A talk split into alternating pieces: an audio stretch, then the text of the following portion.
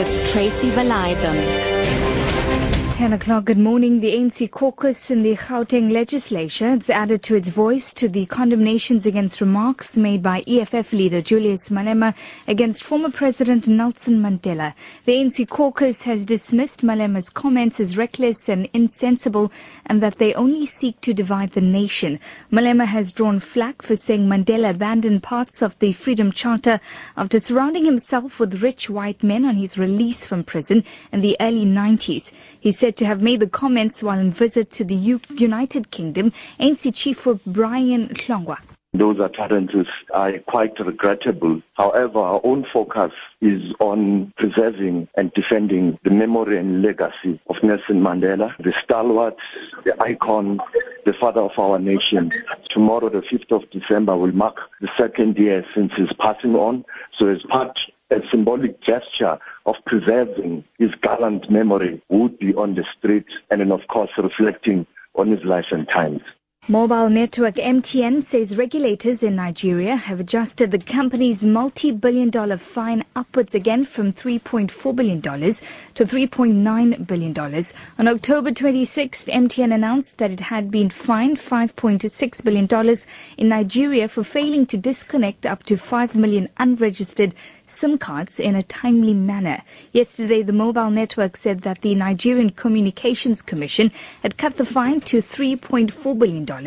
This morning, MTN told shareholders that the fine had actually not been reduced by 35% as indicated, but actually by 25%. Scores of Nehawu workers who were on strike for more than three weeks are back in Parliament to get feedback on the final revised offer that the union has accepted. They're waiting outside the premises. The union called off the strike on Wednesday after accepting the revised offer of an outstanding performance bonuses following a meeting between Parliament's presiding officers and the Nehawu president. Mercedes Besant, reports. Nehawu chairperson in Parliament, Tembi Sotembe says the final agreement they will receive this morning must include the two conditions that no staff member should be victimized for having participated in the strike and that the no work, no pay principle should not apply. If we're happy about the agreement, then we'll say, okay, it's fine, the strike is over, more especially if it uh, guarantees the two conditions that I spoke about earlier on. If we're happy, then on Monday we're going back to work.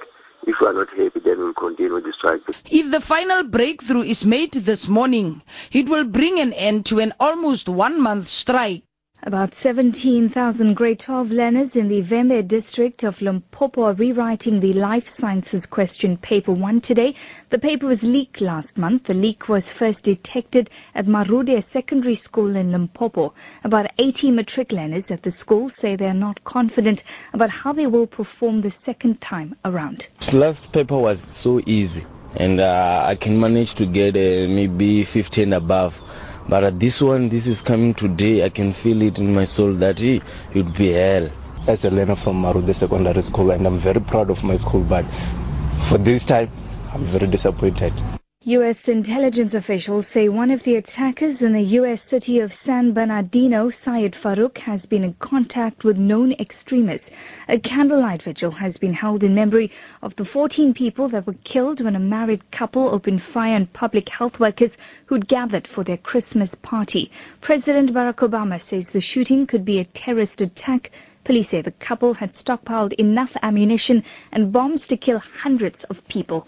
The BBC's Jon Sopel reports. The FBI will be studying their computers, mobile phones and flash drives to see if others were involved. Meanwhile, the officer who led the first responders at the scene has described the appalling carnage when they arrived. Lieutenant Mike Madden said his officers had to step over and initially ignore people with appalling injuries as they went in search of the attackers to prevent more people being wounded and killed.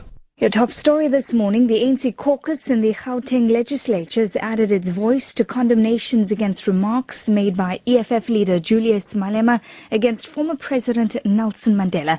And that's a wrap of news at 10. I'll be back with more news at 11.